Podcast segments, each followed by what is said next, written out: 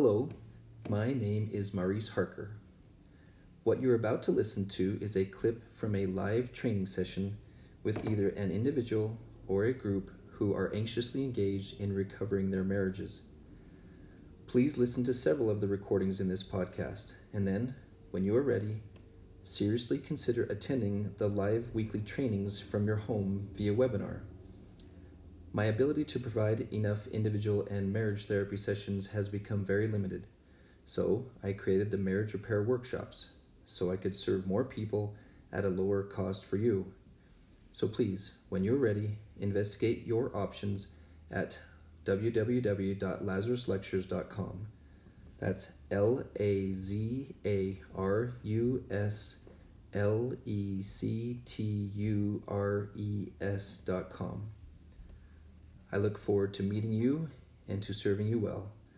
I would love to play a part in decreasing your pain and increasing your happiness. See you soon. You are blessed with a sensitivity, a discernment. Uh, you are blessed with a sixth sense that will allow you to sense things that can't be explained in English. The story behind today's theme fits very much in this on a personal level for me. One of the things that was uh, leading up to my uh, possible divorce that I was able to circumvent was my disrespect for this mechanism inside of women.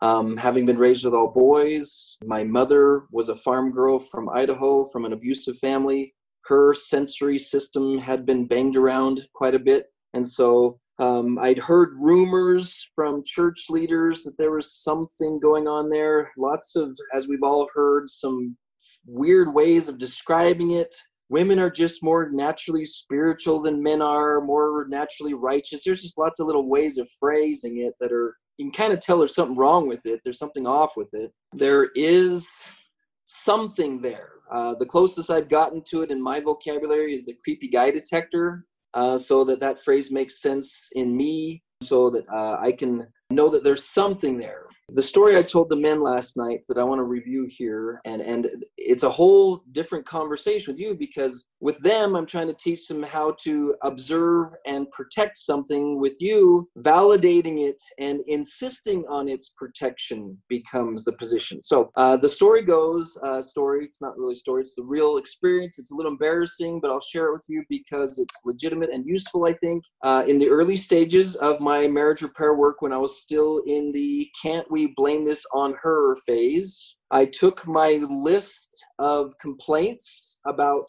my wife to God. And one of the reoccurring themes was her hypersensitivity, always having feelings about things that a woman shouldn't be needing to have feelings about. Oh my gosh, every little darn thing. She's got a thinker and a feeling, you know, those ridiculous phrases like, I don't know, or are you sure? Or like, I think there's something going on there. Like, if you can't prove it with data and a ruler and a scale, then it don't exist. Ugh.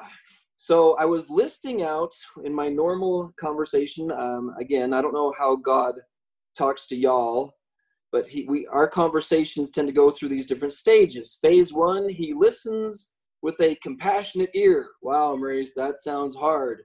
Oh my goodness, you have so many difficulties. Your challenges are so absolutely amazing. Okay, so I get this idea that he's actually taking me serious. And he's all like, that sounds hard. Because I'm listing out how hard it is to live with this woman who's got all these sensitivities. And then he starts to turn the conversation, he starts to twist the conversation, he goes, So my daughter is hard for you to live with. So, this woman I've been working with for decades to fine tune her processes is hard for you? I'm all, wait a minute, hold on a second. Now it sounds like you're validating her.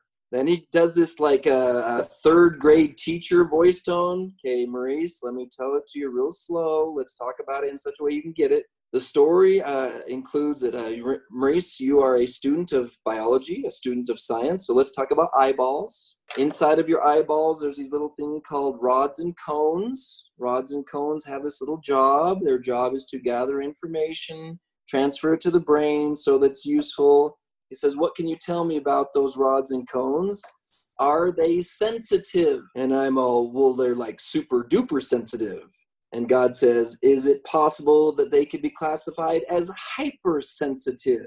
I'm all, no, no, no, don't go there. So, okay, let's talk about your ear. What's inside your ear? There's this little snail shaped thing. I think it's called a cochlea or something like that. And inside there's these little hairs and these little fluids. And what do they do? They do all these things. They're listening and balance and stuff like that and he says, uh, "How would you describe those things? Are they sensitive?" I'm all stop. No, no, no, no. Let's not go to that. He says, "Would you consider the possibility that they are hypersensitive?" Really? We're gonna go with validating hypersensitivity? Then I get this flash of that New Testament scripture that starts comparing people to body parts, and this person's an arm, this person's a hand, as the arm say to the leg, I can do without you, does the eye say to the mouth, I can do without you, blah, blah, blah. And so um, when I go, when I start to take this deep breath and go, fine, okay, fine, hypersensitivity has its place, it's appropriate, it's built in. And I'm also, but like, look how it's affecting me. Wah, cry, whimper. He's all, well, I was thinking that with your background coming from knuckle dragging world Idaho, that maybe you could play the role of a skull and your wife could be the eyes and the ears and you could actually protect her hypersensitivities with your thick headed skull. Some part of me was trying to find a compliment in that. Like, yeah, totally. Like, I just was told I'm thick headed like a skull. That's a, wait, what? You know, neither is the man without the woman nor the woman without the man in the Lord it just makes sense that you would pair up eyeballs and ears with a skull. So I was told that it's now time to stop using eyeballs like hacky sacks and kicking my wife's hypersensitivities around and wanting them to not be so sensitive. Now, God did say this to me. He says, Now, we do have an alternative. If you do not want to work with such a hypersensitive woman, I can arrange for you to marry a lumberjack woman if that works better for you, that's taller than you, weighs more than you, and has hair on her chest. If you would like a woman who's not so sensitive, I chose to learn how to work with a sensitive woman instead. So, ladies, when you start to become convinced, when you start to become manipulated into believing that there's something wrong with your hypersensitivities, that there's something wrong with the way you feel and hear things. If she can get quiet, she can go, okay, I'm having, uh, bear with me on this, ladies. I call it a girl moment. Like my girl chemistry is kind of getting in the way. My something's going on here. I am a little dis- distorted, or I'm experiencing accurate hypersensitivity. I hope you've enjoyed what you've been listening to. As you can tell, it's a very brief clip of what can be found in the marriage repair workshops and the Lazarus lectures. There's a whole lot more I want to provide you with and to teach you. So please go to lazaruslectures.com, L A Z A R U S L E C T U R E S.com, and access the whole program. See you soon.